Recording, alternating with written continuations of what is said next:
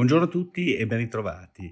Settimana in ribasso per i mercati azionari internazionali sviluppati, stretti da un lato dalle speranze di una veloce campagna di vaccinazione internazionale e da possibili ulteriori interventi in termini di politica fiscale, soprattutto negli Stati Uniti, dopo che il prossimo 20 gennaio Joe Biden avrà giurato come 46esimo presidente, e dall'altro lato dalla recrudescenza della seconda ondata di pandemia, soprattutto in Europa e negli Stati Uniti, che continua ad avere effetti negativi sull'andamento delle economie di queste aree.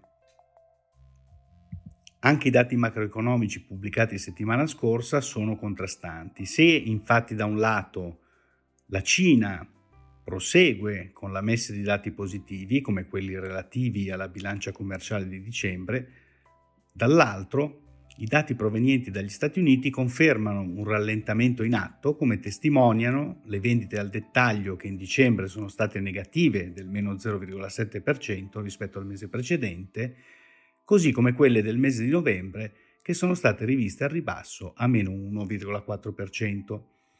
Ciò, unitamente al dato negativo sui nuovi occupati pubblicato la settimana precedente sempre negli Stati Uniti e dall'aumento delle richieste per i sussidi di disoccupazione questa settimana, sta portando alla revisione al ribasso delle stime di crescita per il prodotto interno lordo statunitense nel quarto trimestre del 2020. In questo contesto i mercati azionari sviluppati hanno rallentato il passo la scorsa settimana dopo un avvio d'anno spumeggiante con l'indice statunitense SP 500 che ha lasciato sul terreno il meno 1,48%. Anche l'area euro ha ripiegato con una discesa dell'indice Eurostox 50 del meno 1,25% ed il nostro mercato domestico in ribasso del meno 1,81%.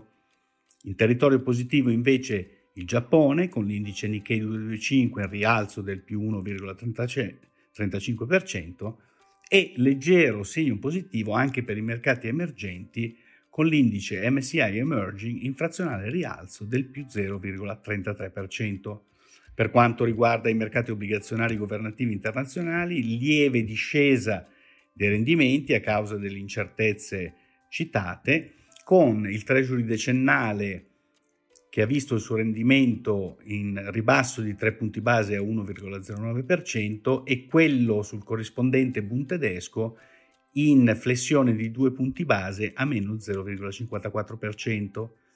In allargamento, seppur contenuto, il differenziale dell'Italia con la Germania di 7 punti base a 112 punti base. In seguito alle dimissioni dei due ministri di Italia Viva, il partito guidato da Matteo Renzi, dalla compagine governativa, gesto che di fatto ha aperto la crisi del secondo governo Conte. Il primo ministro ha deciso di affrontare il voto di fiducia dei due rami del Parlamento, con il voto di oggi alla Camera dei Deputati e di domani al Senato, prima di eventualmente rimettere il proprio mandato nelle mani del Presidente della Repubblica Mattarella. Con riferimento alle materie prime, lieve ripiego del petrolio dopo i recenti rialzi, con il Brent in arretramento del 1,6% a 55,1 dollari al barile ed ulteriore calo dell'oro del meno 1,2% a 1826,59 dollari l'oncia. Infine, per quanto riguarda le divise internazionali, da segnalare un recupero del dollaro statunitense nel finire di settimana nei confronti dell'euro, con il cambio che si è attestato a 1,2080 in rialzo dell'1,14% rispetto al venerdì precedente.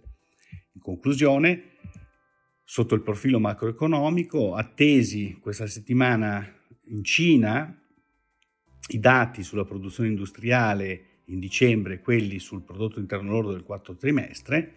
Inoltre, sul finire di settimana saranno pubblicati gli indici PMI flash per il mese di gennaio per area euro, Regno Unito e Stati Uniti che potranno fornire indicazioni sulla tenuta dell'economia in questa seconda ondata pandemica.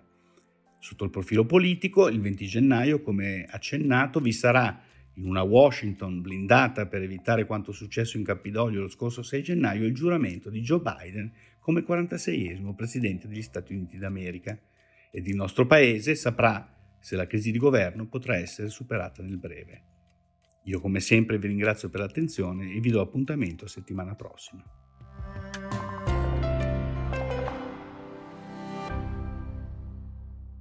La presente registrazione audio ha finalità meramente informative. Le informazioni in essa contenute non rappresentano un'offerta di acquisto o vendita di prodotti finanziari, una raccomandazione di investimento e non sono da intendere come ricerca in materia di investimenti o analisi finanziaria. Le opinioni espresse riflettono il giudizio di Amundi al momento della loro diffusione e sono suscettibili di variazioni in qualunque momento, senza che da ciò derivi un obbligo di comunicazione in capo ad Amundi. Non si garantisce l'idoneità a qualsiasi scopo di investimento delle informazioni fornite, le quali non devono essere utilizzate come unica base per assumere decisioni di investimento. Eventuali dati riferiti a performance passate non sono un indicatore attendibile di performance attuali o future.